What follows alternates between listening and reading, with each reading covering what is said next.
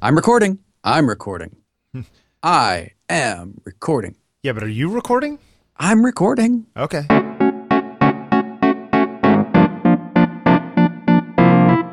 All right. Uh, it is the uh, the fifth of July, Aw. the day after the Independence Day of America was celebrated. Uh, you, you do the you do the fireworks thing? Did you? Uh, did not do the fi- well. I watched it them out the raining? window. It uh, it was drizzling. Uh, there were fireworks out the window, but we didn't make a point of really watching them. Um, yeah, it was low cloud cover here, Yeah. and it was just like it rendered them big balls of light. It wasn't. so was there no danger zone because of that? No, uh, Kenny Loggins was there, and Smokey Robinson sang, and all kinds Ah. of. Tom Bergeron was the host. Just of to the, uh, see her. Yeah, I like Smokey Robinson. uh, he. You know what? He looks fantastic. Well, I think. thank you. He and his uh, plastic surgery doctor. Regardless, Thank you. if if he has had work done, it is it is Yeah. top shelf. He looked terrific. Yeah, and yeah, he yeah. sounded great. How much? So- man, how old must that dude be? I'm gonna look He's it got to right be in his 80s, doesn't he? So is He's that your guess? I think he's in his 80s, early 80s. I'm gonna I'm gonna say 80, 81, 76. 76. You got to Okay. remember, he started probably when he was 20 years old or 15 Yeah, years yeah. old or something, you know. Hey, looks Uh, great, sounds great. Yep. I'm all. Yeah. His name is Smokey, and his voice just gets smokier by the year. Huh. It's true. Okay. All right. Who are we? What are we doing? All right. Uh, uh, so this is on taking pictures. Uh, uh, we're we're a weekly photography podcast for those of you who are listening for the first time. And Smokey Robinson fan podcast. Right, and yeah, and and Smokey Robinson. It's Smokey's world. We're just living in it. It's what it, uh, what was that? That great song by ABC when Smokey sings. That was that was a, that was a good song. Oh, yeah. Yeah. Yeah. Uh, Bill Wadman is up in New York. My name's Jeffery Saddoris. I'm here in DC. And thank you for being here. Welcome. We've got some stuff. We got stuff to talk about today. Yeah. Hey, uh, a, a quick thing. Yeah. Those of you who are fans of David Duchemin, if you're not, you should be. He's a terrific photographer and a terrific writer. He has released. Uh, I don't. I think it's out. The uh, uh, uh, the second edition of Within the Frame, which was his first print book. I believe it was his first one. I hope I'm not telling tales out What of did school. he? Uh, what did he? What did he change? Updated, lots of new content. Okay. Um, he's giving away a few signed copies. If you if you go to his Instagram page, which is just at David Duchemin, D A V I D D U C H E M I N, uh, leave a comment. Uh, he there may, he may be asking you to public to post a, a shot of of book your something? your first edition of Within the Frame. But I'm I'm I wouldn't be surprised if it was just comment on it. And he's going to select a few names and and send out uh, a couple signed copies. Okay. It's a good book. If you don't have it, it's a it's a really good book. I'm gonna have to go uh, find my copy. Yeah. Somewhere on the shelf. Um. uh, can I can I do one plug? Sure. Uh, I talked to Carl Taylor last week. We've mentioned Carl several times Friend on of the show, On the Carl show, Taylor. yep, he's a good guy. Uh, terrific photographer, and for my money, probably the best photo instructor in the game right now. Um, talked to him about the business side of photography on the latest episode of Process Driven. You can find that wherever podcasts are sold. Remember when they used to do that? I'm thinking Yeah. Yeah. Yeah. yeah. wherever fine products are sold. uh, Excuse yeah, me, so- sir. Do you sell fine products? we do. uh, so if you either look look for process driven on on uh, iTunes or just go to my site at jefferysaddoris.com and you can link to it there. It's Cool. good good talk. Yeah. Yeah, he almost they almost closed the doors of the business earlier this year. Really? Yeah, it, it was. Didn't they just was- sign a new lease? They did last year? on a four thousand square foot monster of a studio, which Wow. they spent a, A lot of money doing. Yeah. Yeah. retrofitting. Yeah, yeah. There's a All right. whole cove in it, and a roll up door. It's a beautiful space. But uh, he talks about risk and and you know what it took to to kind of uh, get there and get back, and and where he sees the business going. So it's interesting. It's uh, to- one of the first talks that I've had about the business side of creativity. It's in my queue. I'll I'll get to it this week. Uh, What do you got? What, we we got to we get to hang out. We get We you did. and I we did. at the new Air and Space with uh, Peter Geyser. We spent out. even more time together. right. because, because apparently 480 episodes is not enough. Yeah, uh, we we ate tacos and uh, and and walked around a little bit. Yep. Uh, saw those prints. Yeah, the print show. That was a good show, yeah? Yeah, I, I I liked that song "Cream" and um, Prince show. Yeah, uh, yeah. Yeah, yeah. Okay. Hey, how was the Hirshhorn? I saw your photo. Uh, it was good. The, uh, Uh, it was- the neckerchief. It What was. Uh. What's going on there? you really want to know? Are- Uh, Are you are you trying out for a Loverboy tribute band? no, I'll, I got to tell you. that that- so there was the Basque. Um, there's the Basque festival down on the Right, on the Folk mall this week. Yeah, sure. And so they were they were giving away these neckerchiefs, and it was really quite bright and hot out those days.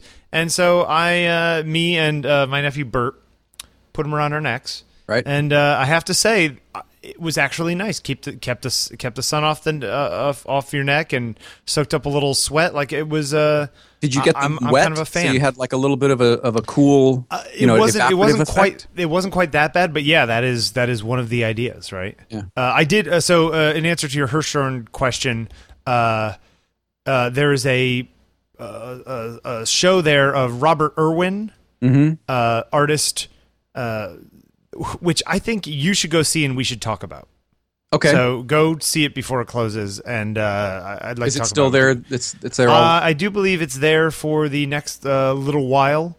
Uh, at the end of the at the end of the show of his, there's all this talk where he's talking on uh, video about how he views art and and the future of what it's there till September fifth. Uh, yep, I'm looking how- at it right now. How he oh, sees wow, this is neat stuff. yeah how he sees art as objects or experiences and you know the way we define art Wow. in the age that he was doing it and it's it's and it's it's film footage from a retrospective in the 70s in LA you know what I mean like so it's Right. old he he looks very much like a uh, Jackson Pollock with the with the bald head and the you know the the jean the denim jacket kind of look It's nice Um, work.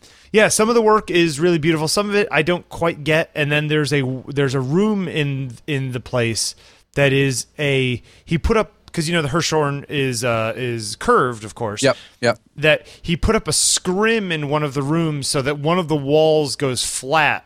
And you'll walk right by it unless you stop and look in and notice that there's space behind the scrim, like the wall is semi-transparent, mm-hmm. uh, and it's it's it's quite neat.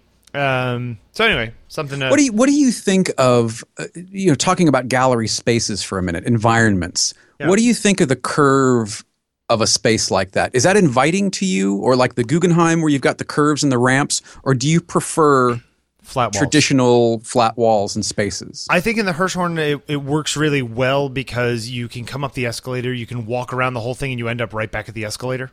mm-hmm. So it's sort of uh, it's it's got a flow and a direction to an exhibit uh, that gets you right back where you started, which is kind of nice. And then you can go up another floor and do it. Uh, the Guggenheim with the spiral.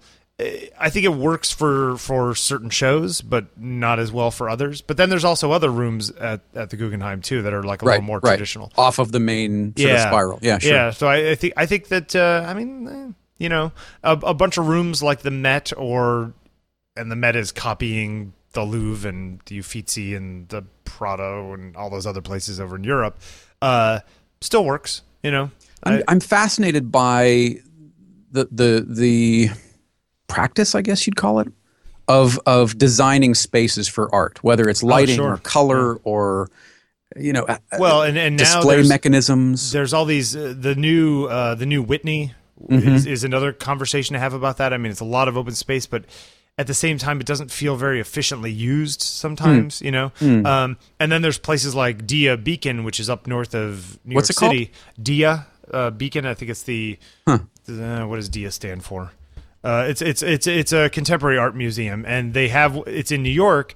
Except they wanted to find more room, so they bought this giant, uh, this huge, enormous uh, where uh, factory up in Beacon, New York, and Hmm. they gutted the whole thing. And there's giant Richard Serra sculptures inside, and there's all this oh crazy wow, stuff. Boy, yeah. that's got to be big. Yeah, oh, it's his- it's, his it's enormous. It's huge. it's I, God, I don't even know how many square feet it is, but it's it's you know probably million square feet or some ridiculous thing. It's huge. Wow. Um, so there's so there is this sort of um, uh, uh, uh, you know, like using old spaces, you know, for for new stuff too, which is a whole other a whole other bag of uh, bag of stuff. It's uh, Right. let's see, it's the museum is uh, on 31 acres. Yeah, it's uh, it's Man, that's a big 100 space. 160,000 square feet. Wow. It's an old Nabisco factory from 1929 Huh. which is also pretty cool. Anyway, uh, so yeah, the Hirshhorn you should go to. Let's discuss this some other time once you've seen it. Hey, are there are there this is kind of a weird question maybe, but are there subscriptions or or memberships, I guess is is more accurate, across museum lines in New York? Like can you are they all yeah, is there like a pass that you can yeah, get to yeah. get you Can you get something to go to like the Whitney and the Met and MoMA in the same day or the same week or the same month or something? Or are they no, all not separate? that I know of. Uh, although, although, like the Met is suggested, so you could go in the Met and say, "I just want a ticket, give me one," and they'll give Mm-hmm. you one. Uh, MoMA is not like that, but uh, you know, I have a membership, so it's like five dollars if you and I went. Um, what about the Guggenheim? Uh, the Guggenheim, I you know, it's interesting because a lot of times I'll go with my sister who works at the Smithsonian and, and is a AAM member, which is the American Association of Museums. Uh, so that gets you in almost everywhere, and if it doesn't, her Smithsonian ID does. So it's like I, I I have a little bit of a skewed thing on this, um, but most of these places have free nights.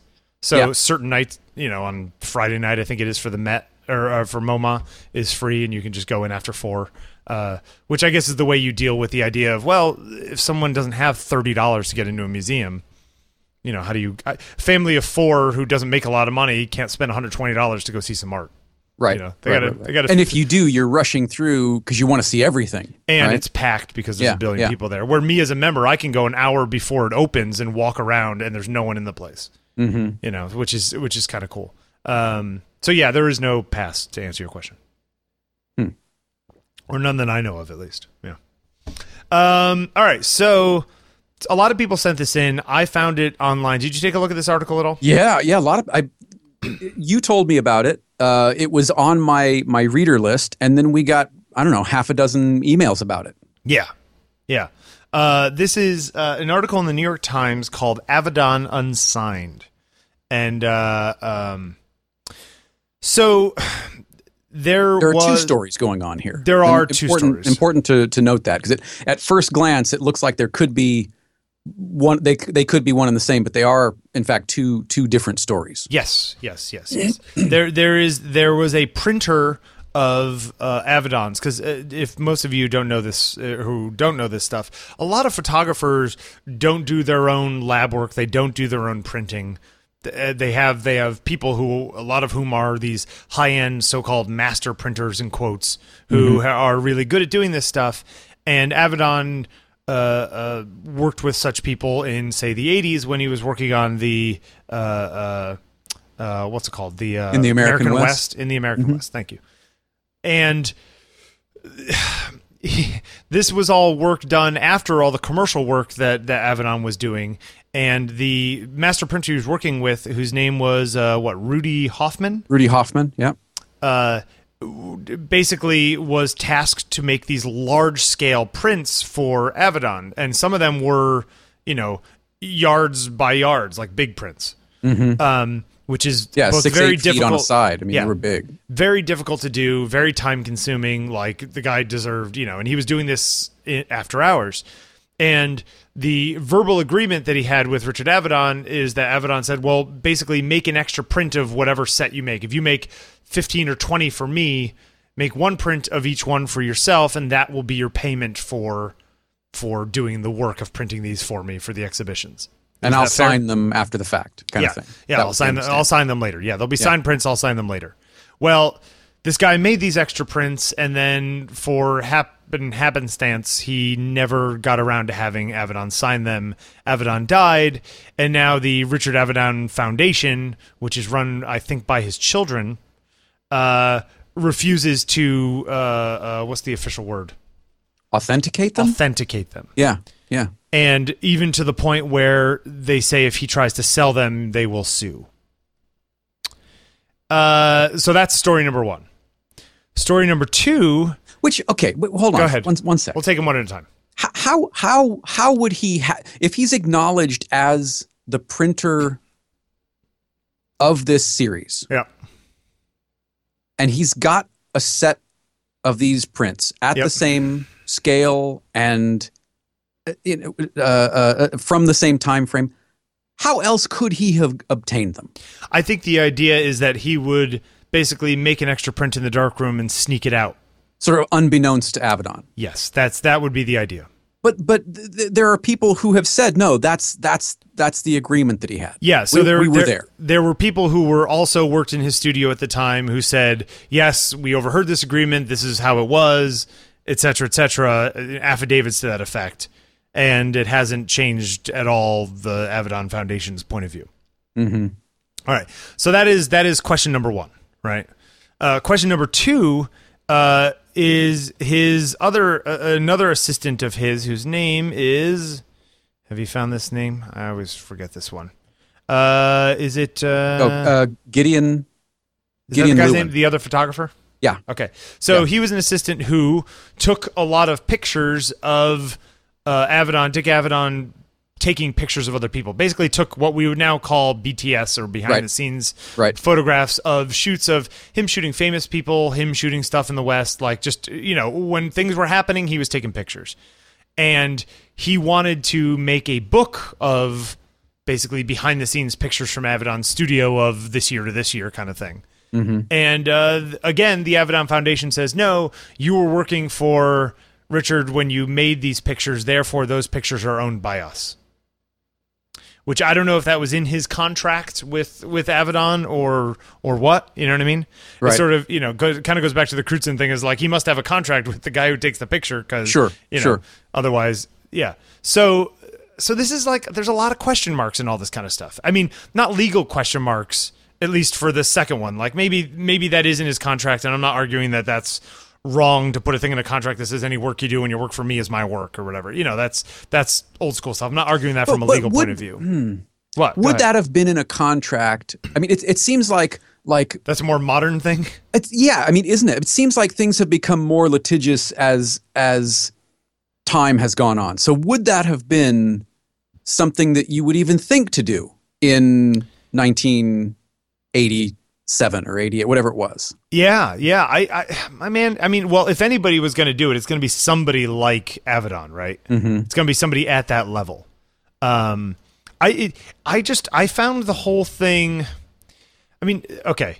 The question is, would Avedon, if he was still alive, feel this way about this stuff, or is it his foundation and his children either a trying to keep the value of his work up? I guess is one way of But looking at is it. is one set of these images going to devalue who you know is is often regarded as as one of the great photographers of the 20th century? Yeah, and, and the thing is that one of you know the picture of the guy with the bees all over him from the Mm-hmm, in the American West uh, sold for 155 grand. So for this guy who has this full set of these things, that could be uh, a veritable fortune for him. You know what I mean? A, Yeah, a complete set of that thing. Yeah, that's that could be all the money he has for retirement. You know, for all we Right, know. right. You know. Um, so yeah, it's like big question mark, and and and this kind of dovetails into our conversation last week about the whole editioning thing, where it becomes, well, there are 25 copies of this picture out. If suddenly there's 26, that dilutes the value of the other 25, and we were promised there were 25 by the foundation. You know what But, I mean? but does it? I mean, could could uh, they that's, that's the question. Yeah. could they edition these as an AP? But then, does that make them more valuable? Yeah, I don't know. Yeah, well, that's the thing. It's like he could sell them as this is the official, uh, not the official, but the the This is the famous release candidate. unsized set. Yeah, yeah. You know what I mean? Yeah, Yeah. These are this is the, this is the lost set of in the American West unsigned prints that were originally printed with the rest of them. You know, and and does if he did that and the Avedon Foundation didn't sue just for sake of argument, would that really change anything about the value of Richard Avedon's work? And are we really worried about devaluing Richard Avedon's work? Like, like that foundation doesn't have. I'm sure the endowment's huge. You know, like I'm sure right. they have plenty of money. Um, so yeah, I it's uh, I I I don't know where I come down on all this stuff. You know, It- it's it's odd because the, earlier last year, early Yeah. last year, the Avedon Foundation released an iPad app, and it's got hundreds, hundreds of photographs from the 50s and 60s. It's cataloged by you know fashion or or or uh, portraiture. I mean, it's a beautifully done app. Yep. So there is this there's there's obvious desire to keep Avedon relevant, Sure. keep his his work and his and his legacy relevant. but under their very specific terms, I think. hmm Maybe that's it. Um, I mean, it's I mean it's the same thing with like the you know the Pollock Foundation, and like it turns out, oh well, there's actual fingerprints of his in the paint, so it's his. And they're mm-hmm. like, nope, we're not gonna say that it's real because we want to control this stuff. It's like De Beers or something like that. Mm-hmm, and is mm-hmm. that and is that have any? I mean, yes, it has relevance in the business side of what you and I talk about, Right. But is that really have anything to do with art, or is that just some sort of perversion of what the artist? I mean, yes, some of these artists were were businessmen and doing it for business purposes. Like famously, Picasso, right, was was was a master at manipulating the art world for his business purposes or whatever. But Well, yeah, I mean Picasso. Uh, by the way, 2014. My mistake was when this app came out, not Yeah. 2015. Sorry. Okay. Uh, but Picasso's a good example because from from what I've read, and granted it's not a lot, but what I have read, Picasso was all about moving product. yep, Picasso was about getting it out the door. You know, don't let this sit around. If I've got it, I'm done with it. Sell it, get it out. yeah. Is is that your understanding as well? Yeah, yeah, yeah, yeah. Like, uh, and and uh, supposedly famously good for that, right? Like he was it, that that was his his uh, big power. Um, but but but but does that have anything to do with the quality of his work? I mean, that gets back to like you know how the market sees all this kind of stuff. I don't think that one set of these prints is going to change the world. The art One world. additional set. Yeah, one additional Yeah, set is going to change the world. You know, it's like the and and if you have other people who said no, that's really how it was that he promised him to do this, that he would that these prints were his, and then he dies, and his kids are like, well, uh, you Yeah, know, why not take them at their word? Why why assume that it's some conspiracy to to defraud the Avedon I Foundation? don't know. I mean, I'm sure there are attorneys who say, well, you don't have to do it, so why would you do that? Why give him stuff of value for nothing? Mm-hmm. Even though the guy probably spent six months in a in a in in some giant dark room trying to print these big prints on the wall. You know, because that's how they did it, right? They they hung. They were so big they didn't do it vertically from the top. They did it horizontally and hung the paper on a wall and projected onto it, like horizontally. Yeah, hey, there's Um, one thing that you you mentioned this when we were talking about it. Uh, at one point, the foundation suggested a trade, a signed print, unframed, on aluminum from in the American West in exchange for his turning over the unsigned prints. so then, which which they would then authenticate and arguably sell. probably sell themselves yeah. Yeah, or yeah. Mm-hmm. just throw in a hole you know? I mean they did the same thing. So the the, the other guy who took the pictures he, he wanted to make this book and they were like nope you know you can't put them out. They're ours. We have copyright. But you know what? We'll give you copyright to 10% of them if you sign over the copyright to the other 90% it's like Which, I, I- in the case of the book, what's that book possibly going to make? for that guy Yeah. yeah And, You know. and so, so in that case, who loses out but the fans of the work, the fans of Avedon, the fans who who would buy the book? What are they? What's what's a, a high run of an art book is what five thousand copies. yeah yeah yeah the guy's I mean, not making a lot of money ten on you're doing a great job, right? Like so he, he may very well just want to be the guy who shows people what it mm-hmm. was like to be in the studio at that time. Mm-hmm. And if he makes, uh, you know, essentially a uh, uh, a minimum wage thing for the time he spent making the book, well, fine. You know what I mean? He makes, it, but yeah, the guy's not going to get rich on those back no, behind I the mean, scenes I have talked to so many photographers who have have sort of acknowledged that that you're not making money on books. right. It's it is it is about you know service to the fans or Sure. making the book you want to see. Yep. But you're not doing it to make millions of dollars. It just doesn't happen. Right. So it's it, this is an interesting story. I'm I'm fascinated to see how this is going to evolve. Yeah, it just I guess it uh, there there is part of me and there's a great picture of Ruedi Hofmann in his front door of of his house upstate where he has the the the kid with the snake ripped open, this rattlesnake ripped open. Oh, and right, guts. right. And he has the full print sitting in a uh, like a, a, a shadow box in his front Mm-hmm. atrium, and unsigned, just kind of sitting there. Uh, and that's pretty cool, you know, to to to see that sitting there. And it's kind of like, man, you have it there on your wall. To your point last week of this stuff has inherent value, and shouldn't we just value it as it is? Well, Mm-hmm. the guy is. He has it up on his wall. But what if he needs, you know, to make a living or find a way to retire? You know, Right. uh, Right. I just, I just, I hate the idea. It's the same thing when anybody dies, right? And then the the kids fight over the money and all that kind of stuff. It's like, God damn it, this is not what this is about, Yeah. or shouldn't be what it's about, right? Well, Like- it's it raises a lot of questions. You know, we, we lost Bill Cunningham last week. Right. What's going to happen to that work? He doesn't That's have that's any a- kids or anything, right? No, no. He never to- never had any relationships that anybody knows of, right? No. So, so, does that does that work become uh, a ward of of of uh, New York the Times? Yeah. Or or yeah, was their deal with him that like he'll do all this stuff, but they own the rights somehow? Or I'm sure Well, he had a will. He's got the, the work for details that he did that he wasn't even paid for. So who owns that? Yeah, yeah, yeah. Yeah. details or I mean details is not around, hasn't been for Yeah. decades. I mean, so where does theoretically, that go? the copyright would get passed down to somebody, but if he has no next of kin, was it like some lost, long lost nephew or something? Mm-hmm. Uh, I just, I I just hate that. I hate that that it comes down to this like legal minutia BS that has nothing to do with somebody making something beautiful. the work ends up getting lost. Yeah, yeah, yeah. It ends Yeah. up becoming a pawn in a larger game that has nothing to do with the art. Yeah. And I Yeah, and, it's, and it- it's it's the kid in a dirty divorce. Yeah, no, exactly. Yeah, and and and even I mean, even these these these two gentlemen who worked for Avedon, it's like, well, you know what, Avedon. There are stories of Avedon being a bit of a jerk. And you know, being cheap and blah blah blah blah blah, and like maybe he didn't want to pay the guy to do the print, so he's like, eh, make another set, and then he never he never planned to sign them, even though he said he would.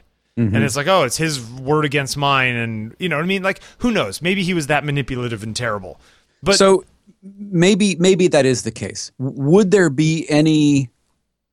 And I'm I'm I'm not a curator. Obviously, I'm not uh, a, a gallerist or anything. But would there be any harm to the market? Any appreciable harm to the market? If this guy, fine, we're not going to assign them, we're not going to authenticate them, but sell them for whatever you can get for them. Is there any harm in letting him sell them? I I guess I guess they think there is because they say they'll sue, right? Yeah. He can't even at the end of the article they talk about how he wants to show them in some room in uh, uh, some theater, uh, not theater, uh, some like little gallery space up where he lives, Mhm. and he's scared to even do that. yeah. You know, which is it's like really what like what I don't know.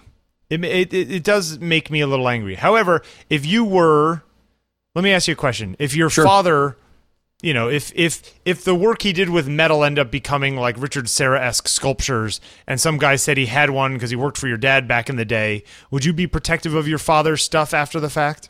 Not at all, because I'm not aware of their deal. I have no knowledge of it, and I know enough about my dad to know that yes, he could be difficult sometimes, but he was by and large a man of his word. Yeah. And if that's what he said, then that's probably what he said. Well, there's also uh, a little thing in here uh, about having prints be signed. Is that that doesn't really mean anything. That a few years ago uh, there was a, a Stieglitz print of George O'Keeffe uh, that sold for 1.47 million dollars. Mm-hmm. You know, Well, that, and that's the other thing is they will always be unsigned. right? Yeah, You know, it's it's sort of like uh, uh, uh, you know the the child of an actor or a musician signing in his parent or or her parent's name. Well, okay, there's a connection, but right. Or It's- or the the what's his name who's signing all of the uh, uh, you know street ladies prints. oh, uh, Maloof signing for Vivian Yeah, Maier. which Yeah. I think is That's kind of odd. That, That's- that's even that's a little that's on the edge of offensive to me. yeah, that's a Like, it's little not your freaking picture. Yeah, They're yeah, not signed by you as some sort of like what? Like, you know, you're basically the kid the, the artist manager and suddenly you're you're signing things on their behalf, you know, like whatever. Right. I just think that's creepy. Uh and a little self-aggrandizing, you know. I, so yeah, it's it's interesting. I thought the article was interesting. Take from it what you will. Um, if you have any thoughts on the matter, let us know. Podcast, on Podcast, takingpictures.com. Yeah. Uh, or tweet Bill. Bill which- wait, wait, wait, wait, hold on a second. Yeah, yeah, yeah. send send all your comments to Bill.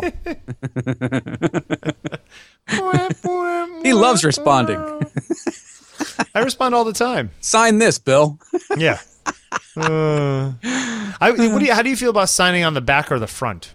Uh, I, I, I- you know, not that I'm anybody, but I sign everything on the back. Right. Yeah, yeah, yeah. Yeah. A lot of people like it on the front because then you can see it, right? That's the argument. Yeah, but then it becomes more about the signature than the work to me, I, in my opinion. I'm not disagreeing with you. Yeah. Uh, I want you to buy something that I did because you like what I did, not because it's got my name on it necessarily. Yeah, yeah, yeah. I'm, I'm with you on that. Yeah. Uh, all right. So uh, what else we got? We want to talk about Salgado finally? Yes. Yes. What you you had at the time, I don't know if you've forgotten, but you had some thoughts on this. I did. Uh, Andrew Salgado is is in in my opinion a terrific painter. I first became aware of him in 2013 uh, off of a series of portraits that he did that that were gosh, they how would I describe them? They're dynamic. They are they are uh, not false color, but certainly uh, uh, affected color. They almost feel like clay, clay sculpt, clay sculptures in paint. See what I'm saying? I can like, see that. Yeah, like, like sort of that seeing- thrown Yeah, I can see that. clay feeling. excuse me i can see that yeah uh, but i just i just absolutely fell in love with with his work and his work is very large uh, there's a lot of energy in in how I came to learn that there was a lot of energy in how he creates his work, and uh, I, I, I watched it evolve over the past few years. You know, in 2014, he he changed his style and and started bringing pattern and and background became more important, and there were collage elements that that were Yep, brought in. yep. Uh, 2015, that went further still, and uh, the, the the portraits in some cases were were inset and patterns and elements were added around the actual portraits themselves, creating uh, these sort of contextual frames. And and at the same time, his technique was uh, being refined and refined uh, and and pushed in different directions. You think refined or just changed?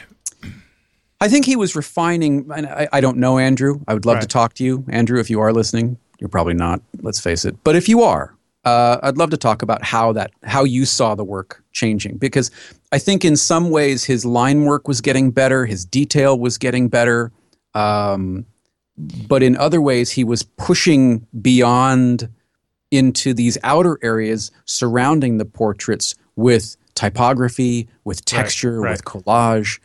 Uh, and I, like I said, I just can't say enough good things about his work. But you made an interesting observation when you looked at some of the new work for the for 2016. Right. That I actually preferred some of the older work. hmm Like almost that. What did you say? He, he.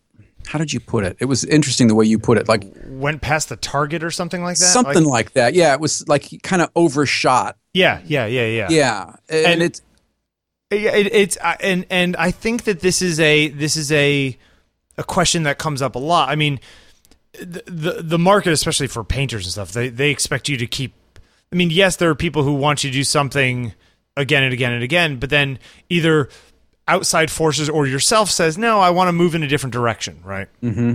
And it may be that the new place that you go uh, turns off more people than it turns on right, right. um and and just this idea of sort of overshooting the creative target right like like on the way to where you think you want to be you actually got someplace really great but you kept going past it be, for whatever reason and and are there times when you look back and you go oh man i a year ago i was actually where i wanted to be and now i'm adding i'm using this as an example this guy i mean his work's beautiful i'm not ripping Yeah, it sure, apart sure. in any No, way I get you. I get you. uh, but like you know oh man what you know why did you stop emphasizing the people and started adding all this crap on top it's like it doesn't need it it was it was Mm-hmm. great the other way like why didn't you refine into the the individuals as opposed to trying to layer up or or or your collage thing or type or or however you know the different things you described See, I'm I'm interested now that I've seen the sort of iteration from particularly 2015 to 2016. In 15, the surrounds were very definite. The Yeah. the the the framing, if you will, was was very definite. And in 2016, that line has become very blurred, where where uh, foreground and background, subject and surround have become so much more integrated. yep Now I want to see where he's. What's the next step? Well- because I, I see this step almost as an interim step for what's coming next. Yeah, well, see, that's the interesting thing is that I, I, if I had to choose a painting from one of these, I'd probably choose something from the earlier times. Personally, mm-hmm. like to have on my wall, mm-hmm. but and I feel like 2014 didn't go went in a direction I didn't really like. 15, I didn't really like, but now 16 stuff, I'm like, oh, I see where he's going, but maybe he's not quite there yet. Right? Yeah. Like maybe Yeah, you have yeah. to maybe you have to swerve into a bad part of town in order to get to where you're going Right. Right. you know and and and th- th- there was a there was a i knew uh, a girl friend a girl friend of mine a female friend of mine uh, A girl who was also a friend. yes Yeah, uh, out in la uh, used to know this painter named david Korty who lived out there do you do you know this guy's work at all No. uh, Was it C O R? it's k-o-r-t-y Okay. uh, and he used to do this really interesting. Let me see if I can find something that is of the of the type that I that I originally saw his work years ago, um, where he does. It almost looks like. Uh, here, I'll put a link in in the uh, in the robot for you here. Uh, when I knew him, and this was like when I met him, this is like ten years ago. His working looked like this. It was sort of flat. Um, it was painted, but it almost looked like paper cutout collage. Oh yeah, yeah. Very, Right. very sort of along perspective lines kind of thing. Yeah. Yeah, and and Yeah. he did a lot of that stuff, and it was very very beautiful. Like he he had a, a very interesting way about it, right? And uh and then he kind of went in uh this direction. I will put links to these uh where Yeah, so they can follow along. yeah. Um he, he sort of went in this other direction. Oh, see, which, now I, I like that even more. This Right, is which- this is into this kind of Cy Twombly kind of uh, area. Yes, right. Okay. So the reason I bring this up is that uh, apparently his gallerists um, were selling the first one more than the new stuff. They liked the old the old stuff more than the new stuff.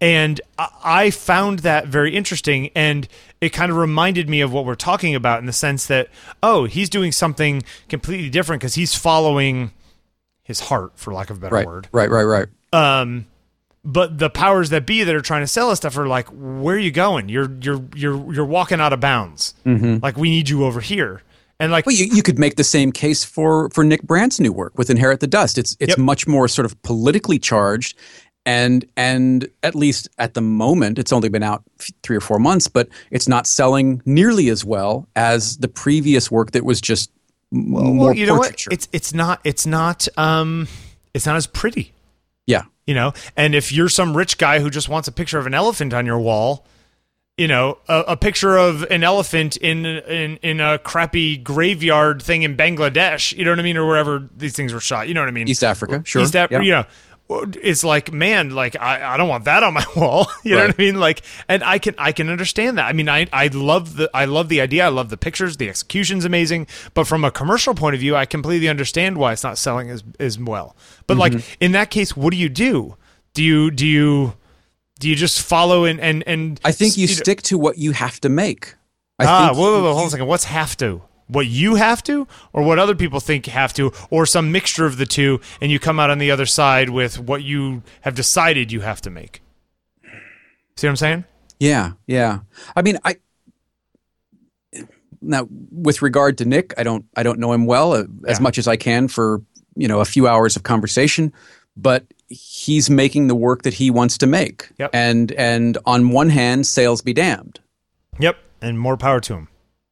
You know, um, I think it depends on on But he was also probably fairly successful with the earlier stuff, so that he's got a little bit of a cushion to play. Well, and that's another part of it, right? Right, that's You know, definitely it depends on where you're at in in your career. Are you going to have multiple lines of work? Are you going to have work that that is more commercial, for lack of a better word? And I don't mean commercial in any way pejoratively at all. Yep, it's gotcha. it just.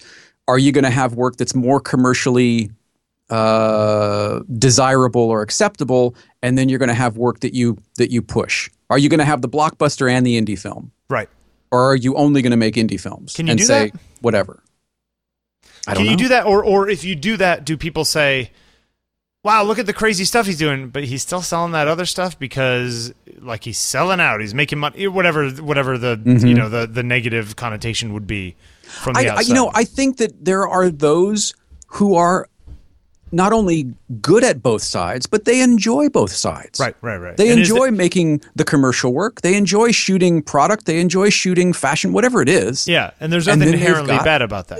No, there's nothing wrong with that. Could you imagine though a scenario where as an artist you were making something that you thought was really good and then you were like I got to take it to the next level and you go to the next level and it's it's not it, you're not happy with it, right? Not satisfied with it. But you can't you try to go back to the old one, but now time has passed. 3 4 years have passed and that style isn't cool anymore or you know what I mean it's been done or people look at you as like a has been and then you keep trying to find the new thing and you never do and it's sort of like you you you drove past the exit on the highway at the time that you could have gotten off and then you, sort of. and then there's regret. You know sort what I'm saying? of. I, I am finding it difficult. I mean, look, very few pieces of my paintings have ever sold. Okay, I, I still have the majority of them, but from a from a mindset, from a oh,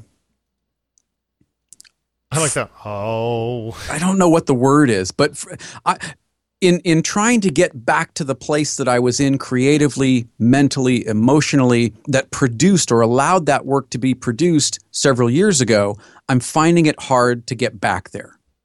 yeah. I'm finding I I would like to continue some of that work. I'd like to continue some of those series, but I feel like there needs to be a transitional aesthetic, for lack of a better word, from where those pictures were, excuse me, to where I'm going. Right. And I can't seem to get there. You're, well, you're not in the same place you were when those things were made. exactly. And maybe the place you are now is, however, mentally not conducive to making art that is satisfying to you yet. Again. You know what Maybe. I mean? Yeah. I mean, I know it's there, Yeah. but it's just, you know, it's it's it's the same as as maybe trying a new a new lighting setup or trying a new direction in in you know your landscape work or your street work, whatever it, may be. It, it's the mechanics of it become almost secondary, or at least that Yeah. seems to be the hope. Right? You don't Well- want to have to think about the tools. You just want to think about what you're trying to do with the tools. Well, look at look at how many directors out there go and make some movie that becomes huge, like uh, Cimino or whatever his name is, who died last week, right? Uh, the the guy who did Deer Hunter. Oh, I didn't Uh, know. I didn't know that he died. Yeah, he Michael died, Cimino? uh, yeah, on uh, Friday, Saturday, and um, you know he he passed away, and you know then he went and made what Heaven's Gate is that what the other one was called? With And- uh, Warren, no, Beatty, I think Warren maybe, Beatty? yeah. And Yeah. it was a was huge flop. Some some people say that it's like the biggest flop in all in in, in, movie history. That like it broke up United Artists, and like you Hmm. know, did all this kind of stuff. It's like eh, people have ups and downs. Not everything you do is going to be a huge blockbuster. Not anybody anything anybody does is a huge blockbuster. I mean, look at look at uh, for years Pixar was thought to be untouchable, and then the, there's a few movies in there that kind of stinkers. yeah, I mean for for a long time, every movie they released bested Yep. the one that came before. Yeah, you know, and and but then I mean, and maybe they still do monetarily, but reviews wise, there are a few in there that people go, eh, that was okay. Mm-hmm. You know, that people don't want to watch over and over and over again. You know, and, and so uh, there's nothing wrong with with trying something new and having it not work. I just it it it always makes me think about that that moment where you realize that you were onto something and you didn't realize it at the time, and you can't go back there. Mm-hmm. You know. Yeah, I mean Uh, it's tough. It's tough. Yeah. Yeah, I don't know. Just anyway, let us know what you think. I, it, it's oh, this is a very philosophical episode we're doing today. Right. Good. Good. Put those. Uh, put the the David Korty picture. I like that second one an awful lot. Yeah, some of his work is really lovely, and uh, it is sort of not not all over the place, but he he changes his look drastically over time. Like you go How look. how big is his work? Is it large? Uh, Like the second one that you sent me. Is it a some of them piece? actually are pretty big, from what I understand. Yeah, yeah, Hmm. bigger than you'd think they would be, right? Yeah. Um, and uh, yeah, like uh, he's he's he's he's. I, I met him once at a party. I've never actually. I mean, you know, I talked to him for twenty minutes. It's not like we're BFFs or anything like that. Yeah, it's Uh, nice work though. I, like like all the ago. stuff that's Yeah. going on. But again, I mean, he's a guy theoretically making a living as a as an artist. You know, Mhm. which as a painter, nonetheless. My God God, how many him. of those Good are for there him. out there? You know, Good for him. yeah, yeah. Um, okay. So I'm going to admit something right now, and you're going to say, "I knew it." Uh, you are a brief guy, not a boxer guy. No, I'm a boxer guy. Yeah. Actually, I'm a boxer brief guy. What does that make me? Uh, confused? I don't know. Okay. there have been there have been numerous transitions in the world of cameras. Sure. Uh, we have, of course, the film to digital transition, uh, even manual focus to autofocus. You know, like the computerization of cameras and the in Yep. the in the uh, 80s, in the in the late 70s, the computerization of exposure, right, having aperture priority on a camera, Mm-hmm. that kind of stuff. Uh, uh, ETTL flashes. You know that kind of thing. Yep. And now there's all these like mirrorless cameras that are smaller and and have an EVF, which I still am not completely sold on. Uh, right. But they're getting. They are getting better. iteration is getting better. In some cases, dramatically better. Yes, yeah, yeah. And I, I, I was over, uh, I was over a friend's house uh, the other day, and uh, well, actually, I was over two different friends' houses. One of whom, uh, a new friend who's our photographer of the week this week. Uh, and you know, I was playing with her XT1. Is that is that the big Fuji? Uh, the XT1 is uh, the the, the, The mini SLR SLR size, yeah, yeah, yeah, yeah, yeah. yeah, Okay. yeah, I was playing with that megapixel. one, and I was playing with the Sony A7S or whatever it is that that Claude has. Okay, the one that's primarily for video. Or Yeah, better for video. yeah, yeah, yeah. It's Yeah, like yeah, yeah. base 'Cause they've got the ISO is R, the thirty two hundred. R2, the S. Yeah, the- exactly. This I think yeah, is a 12 numbering system is megapixel one. Yeah, Yeah. right. Um, there, there's sort of, sort of overlapping waves of all of these things, right? Where where where um, one thing is coming up in popularity and then going down in popularity as something else comes up in popularity and goes down in popularity, right? Like all these overlapping, almost like a, uh, a horizontal Venn diagram or uh, uh, Venn diagram of of of overlap of change, right? And and that's that's that's moving from bigger cameras to smaller cameras and and all these kinds of things. And even people like we'll we'll use the big transition of the last 20 years just as as as our example which would be the film to digital transition right? Mm-hmm. And of mm-hmm. course there were there were photographers who the minute digital photography was out were jumping on the bandwagon. There were film photographers who said i will never shoot digital. I hate digital blah blah blah blah blah. Many of whom eventually ended up shooting digital because film was a less viable option or Or it became impossible to get their particular stock. Exactly. et Yes. Yes. Yes. Or or they realized that digital had gotten really good, and now it was up to whatever quality standards that they had set for themselves, or or what have you. Right. And of course, there's still a few stragglers out there who uh, uh, try shooting digital and hate it and go back to film, but generally they're older people who have been doing it for 50 years and just aren't ever going to change you know that kind of thing right? Sure. like so so you have sort of this uh this uh, uh bell curve of of adoption. That's not a bad title. Uh um Write it down. i'm getting it. Uh i can't type apparently. Uh good enough. Um and and and and certain people make the make transitions early and certain people make transitions later i guess the reason i bring it up is that i was playing with these evfs and even though i still don't like them i'm getting to the point where i went you know what if my camera was going to be half the size and weight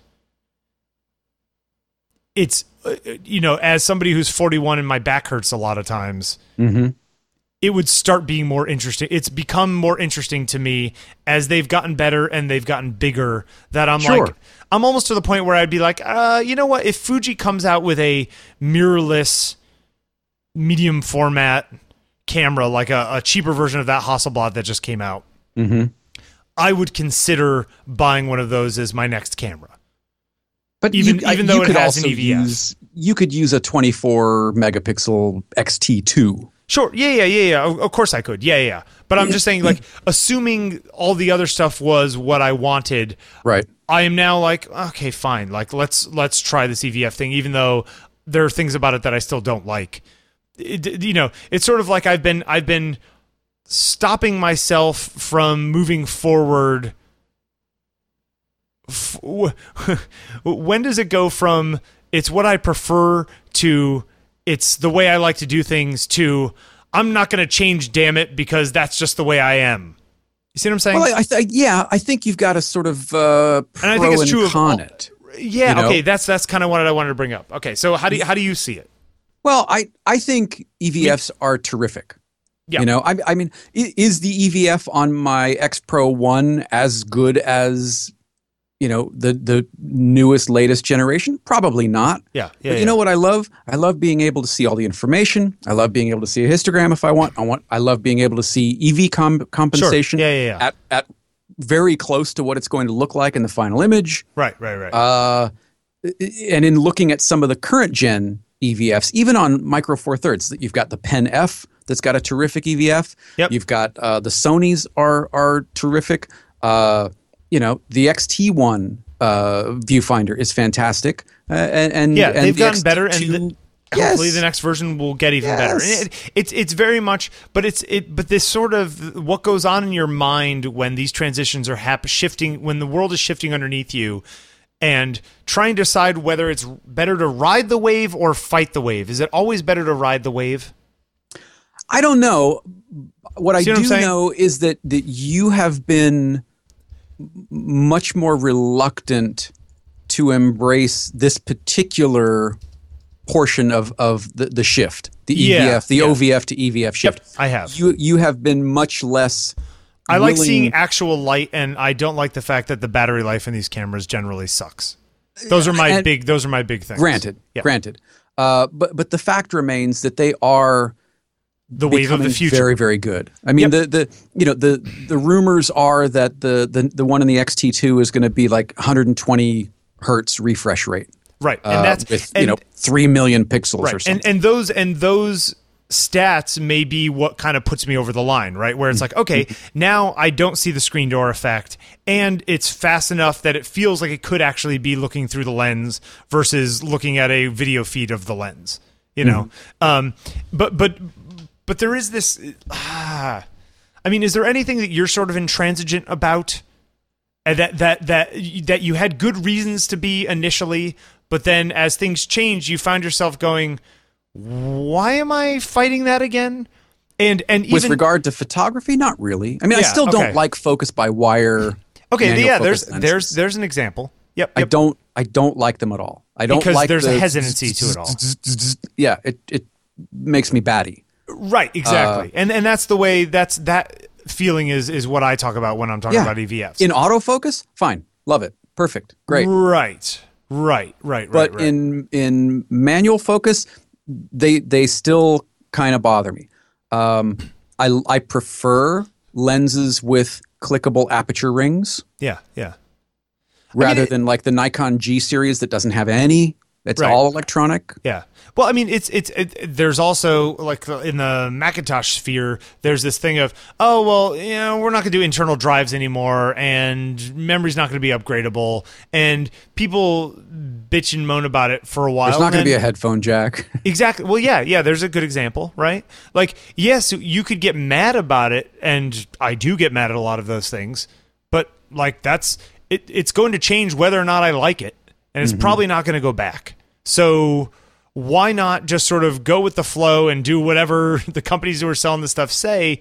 Because you really have no power anyway. You know what I mean? No, I mean it's it becomes look, there, it's partially a technological decision. It's partly an economic decision. It's Yep. partly a space thing. I mean, you know, modern cameras are as they get smaller and smaller. There there is less and less room for that giant chunk of glass up top. Yeah.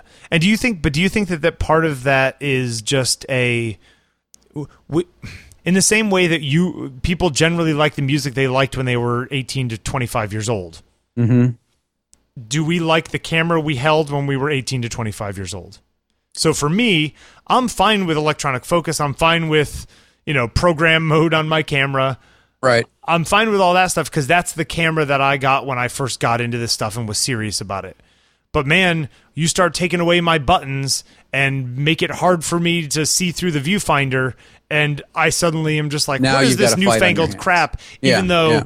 the kid who's 25 now is like, oh my god, I love this little Fuji thing that's got an Right. EVF because that's all they know, and and that's the beginning for them. You know? Maybe. I mean, is is it is it sort of uh, uh, you know is sense memory becoming irrelevant or or redundant or redacted Yeah, or whatever yeah. the, the word is? Is can we no longer re- rely on it and we Yeah. have to at some point let go of it? I Are you, know, being held back by nostalgia? Yeah, I mean, I I think that from a gear perspective, Yeah. it's never been better Of to course. be a photographer. Yep. But, but, giant caveat. Yeah.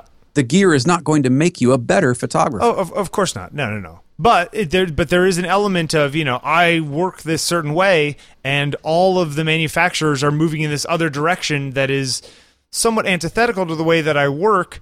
Do I dig my heels in, or do I go go with the flow and figure out eh, modify my workflow in order to match where the Well, where okay. the community is going? It's very simple in reality. It's very simple. If you, Bill Wadman, want a smaller camera than what you're carrying, Then then, you you, have get to be the- willing to Exactly. give up an OVF. Yep. Yeah. Yeah. Yeah. Right. You know, if if that's worth it to to save weight and and you know get higher megapixel counts or Yeah. you know whatever Yeah. it is that you're weighing for and against, that's what's being produced. Yeah, yeah, yeah. Yeah, exa- well, that's exactly it, right? Like you can it's, you know, assuming these are the cameras that people are making, you got to choose from the cameras that are being manufactured. Not some dream camera that m- may exist in your mind. You know. Uh, and you know, Jeanette the other day had a box full of Fuji stuff that she was playing with, and she had she had an XT1, and I was like playing with that, and I was playing with the new 100 X100T, and uh, uh, oh, in D- DC, uh, what's his name, Peter Yeah, Peter Peter Geyser has the had an has the S one, X100S, right, which Yeah. I liked, but I felt it was a little too slow, which is why I sold it. But it was much better than the original X100, and so the X X100T is better. Maybe the next one is the one that's like, okay, this is fast enough that I it, that that it's you know six and a half one you know six and a half dozen, and I can go that way, and that's fine.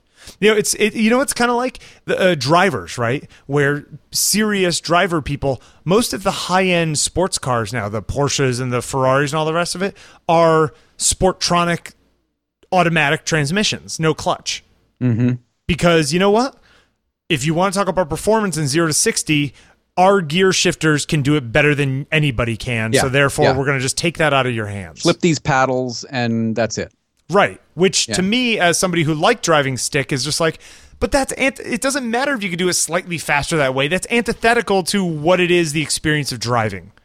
To me, at my age, you know what I mean? Like I liked if I'm going to drive a Porsche, or my father had a uh, uh, uh, uh, 280ZX back in the early '80s. You know, little Datsun sports car. Sure. Like that car automatic would not be the same car. you know, it's just it just wouldn't be. You know, and and and maybe that's my own view of what what driving was is to me, but is irrelevant to what driving is in the future. I don't know. I just Well, I- it's I'm I'm got me thinking. fascinated that you're that you're getting to this point. I'm curious to see where it's going to take you come photokina or Yeah, you know right. end of the Yeah. summer when when these things are are brought to market and Yeah. you can actually kind of get one in your hands. there. I mean, there. Let's assume for a moment that there is some sort of Fuji medium format thing that looks really good. Yeah, I Mm-hmm. would definitely consider it if it was a five thousand dollar camera or something. Uh, I will tell That's you a, though. that's a big change. That's a big drop from Hasselblad. Yeah, but Hasselblad is always going to do things at a at a more expensive level. you Yeah. know? Uh, Uh, but but beyond that, there's the, there's part of me that says, yeah, but you know what? First generation of a completely new format with a brand that may stop doing it if it doesn't sell very well. Do I want to be on an orphan system? You know what I mean? You start getting into those kinds of questions. You know, um, and those things are are real questions. But then, last thing I'm going to say, you could think, well, you know what? Screw it. What if you use it for four years? Then it is an orphan system, and you sell it and you buy the next thing. Right. Big deal. You know, like why? Like why do we worry so much about this continuity stuff?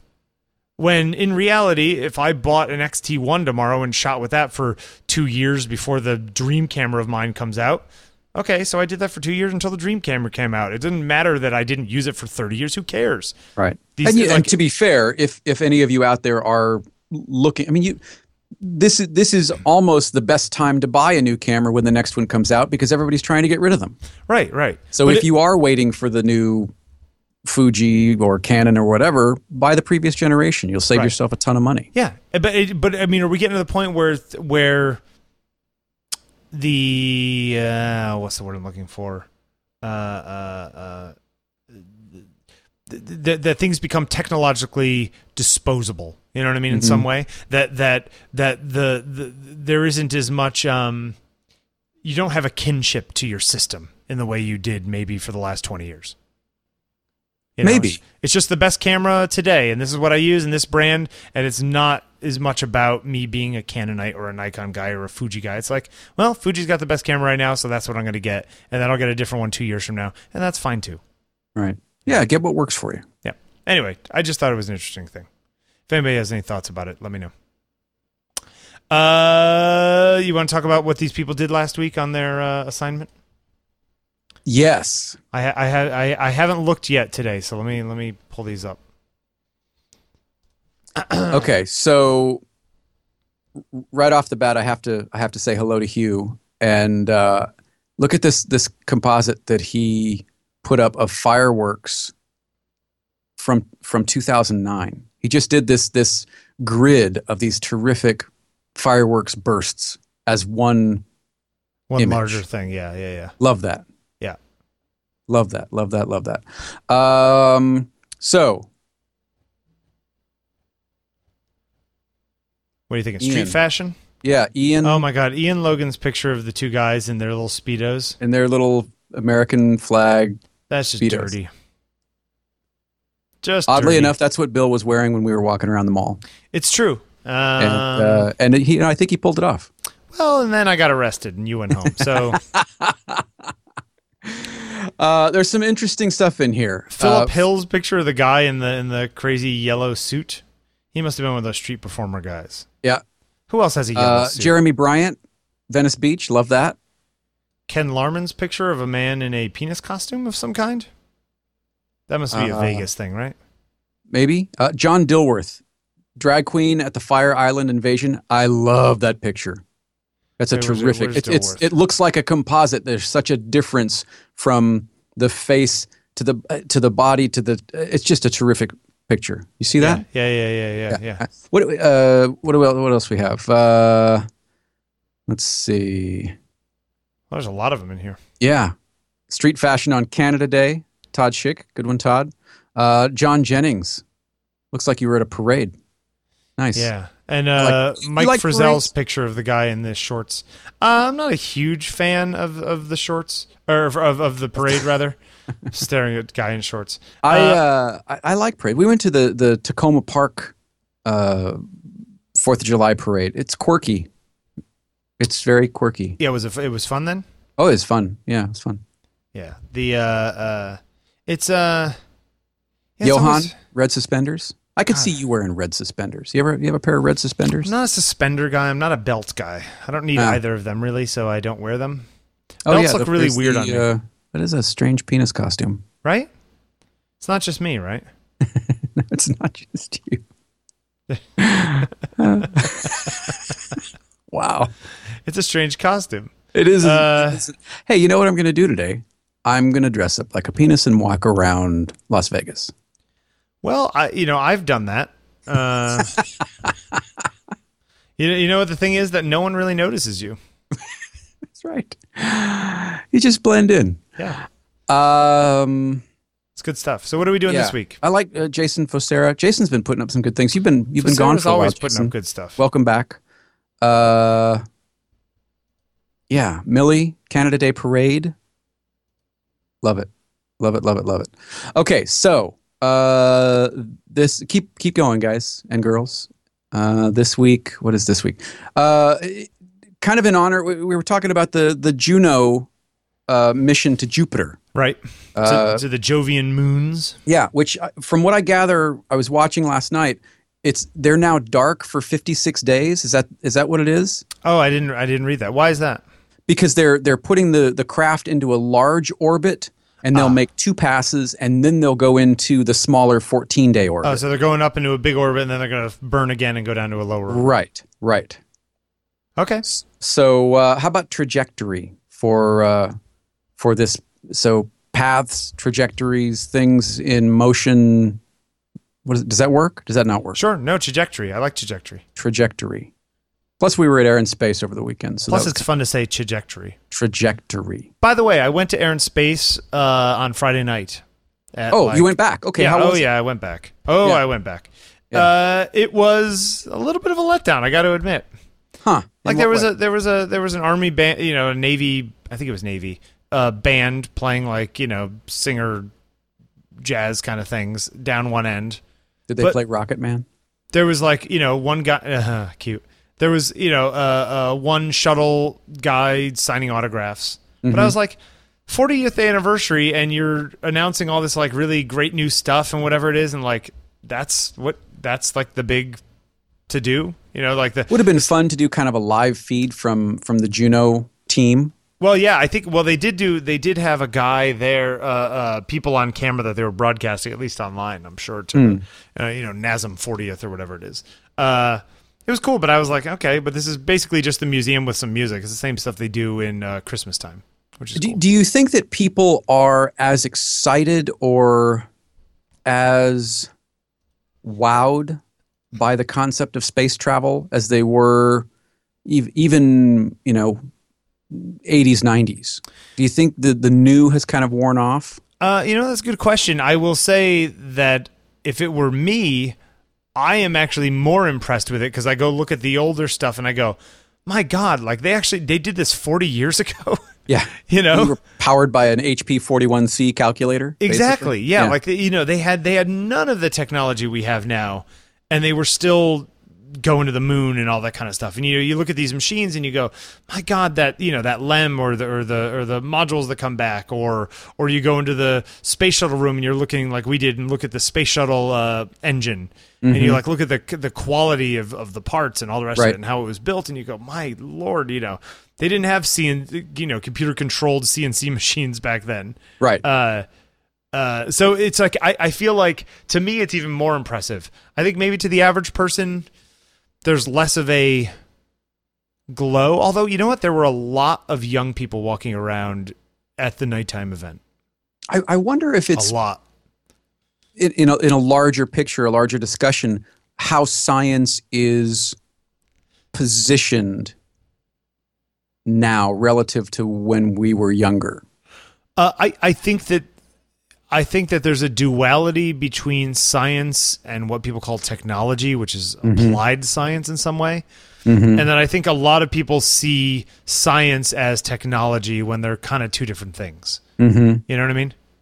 Like they even even looking at the the uh, uh, the Large Hadron Collider, it's it's it's really cool. And what what we now know about you know proving the Higgs boson and all the rest of it in the last couple of years. Right. But when you say Large Hadron Collider, people don't think Higgs boson. They think those pictures of the giant collectors, which is technically technology more than it is science. That's that's technology in order to do science, but the technology, the fact that it's 40 miles around and whatever, you know, whatever Mm-hmm, the stats are, ends up overshadowing the fact that we learned something fantastic about Yeah, the we found this new particle that was Yeah. theoretical before this thing was built. Exactly. And I Yeah, think because technology is such a big part of our daily lives now and and how you, the little box in your pocket works to do all the things that it does is so mysterious to the majority of the population.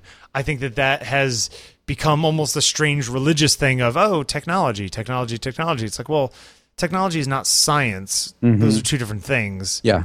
It's it's become more of a marketing term. Yeah. Yeah. Yeah. Yeah. Sure. Anyway, okay. Just my Yeah. two cents. All right. So who do you who do you have for photographer of the week? This is somebody that you know. Uh, somebody that I've I met a few years ago, just shook hands with a friend of a friend uh, who I spent a few uh, minutes with last week, and we're going to be buddies.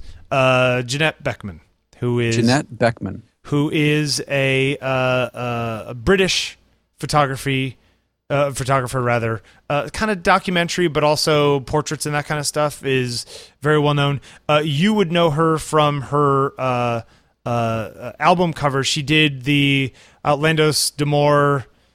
Zenyatta, Oh, yeah, Yeah, she did a Zenyatta Mondatta. and, and Yeah. Reggatta de Blanc. She did those Oh, cover yeah. photographs.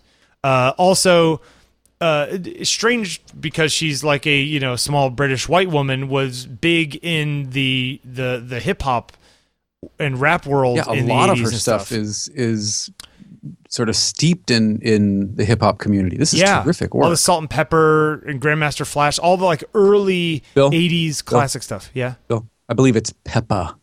So, did I say Pepper? Yeah. Oh, sorry. Salt and pepper. I was reading it. uh, uh, that was that was uh, incorrect uh, pronunciation. My bad. Uh, no, no, Jeffery, Jeffery. Salt and pepper. Salt and the pepper. That's right. But Yeah, uh, this is, man, this is great work. a, a lot of a lot of musical stuff, a lot of musicians, a lot of almost historical stuff, especially in the hip hop stuff. Now, Oh, look at this UK punk shot of Paul Weller and Pete Townshend. Yeah, I thought you'd like what a that great one. shot. Yep. Yeah. Like she was there at the time when that stuff was going on. You know what I mean? She's like she's she's you know hanging out with the Sex Pistols and Strummer. Joe Strummer. Oh man, look at that. So you know she was there. Uh, Debbie Harry in the late seventies. Dee yeah, Ramone. that's great. you know she's this this woman's been around and she's super sweet and very nice and Look Yeah. at that. And still doing it today. I mean, I uh, love rock and roll photography. I got to tell you, I Yeah. it's it's something that I is think so music photography- to me. Yeah, but at the same time, music photography now has become this other thing. It You know, has. It's Uh, you're it's right, become you're right. another another pillar of PR rather than it just being, hey, we're taking pictures of this rock band. Mm-hmm. Which I think that it was it was more just oh yeah take my picture where now it's like well where's it going to go and what hashtags are you going to use Right, on it right, and right. you know and it's like okay that's not really sometimes we just need pictures of those people I feel like will there's going to be a you- Go ahead. No, you go ahead. I, I worry sometimes that there's going to be a loss of intimate pictures of people in in moments when they're not trying to represent as something else. I have a response to that. Okay, I have what do you a? I have a visual response to that, and it's something. Uh, those of you listening, and and for you, Bill, take a look at Leon Bridges, his feed on Instagram. It's it's Leon Bridges official. Not only are there some terrific sort of promo and and and uh, you know staged shots, but lots of really great behind the scenes stuff. Lots of great candids. Um, really makes me want to to learn more about him. Go see a show. It's really really good. It's it's it's a terrific feed. yeah, okay, fair enough. I just I, I I wonder, but even these are very cultivated by him and his and his and his people, right? I just I I, I guess uh, it's Well, it's- sure. I mean, you know, look, uh, yeah. these are these are curated by by either her or her representatives. I would think. Oh yeah, yeah, yeah, yes, but but they weren't curate. My point is that they weren't curated by the Sex Pistols. Oh, I see what you're saying. See what I'm saying? Like Yeah, the, like the, you know, it's it's not that Joe Strummer was sitting there and going, well, you know, where are you going to put this picture? And you know, Right. like we have the rights to it because you're in our Fair enough. show. You know that kind of stuff.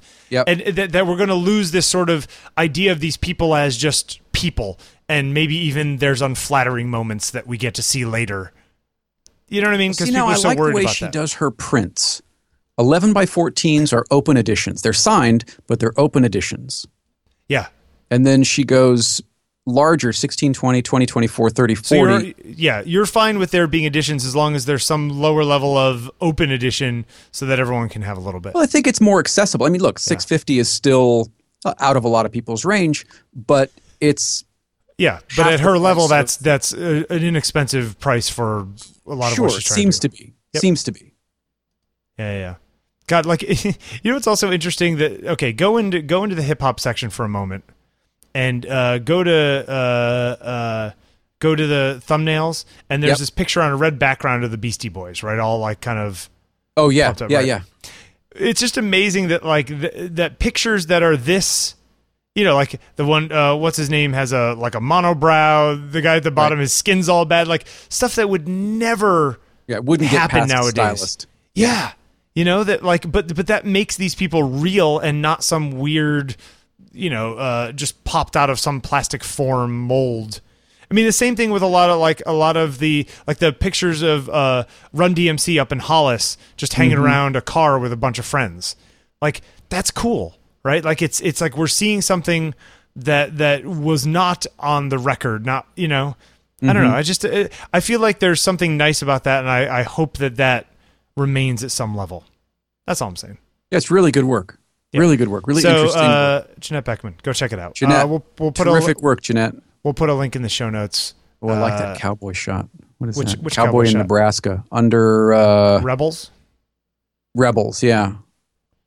Rebels. You look at the, he's about uh, second row from the bottom, just a profile shot in Oh, a, yeah, a yeah, yeah, it's field. nice, It's a yeah. terrific shot.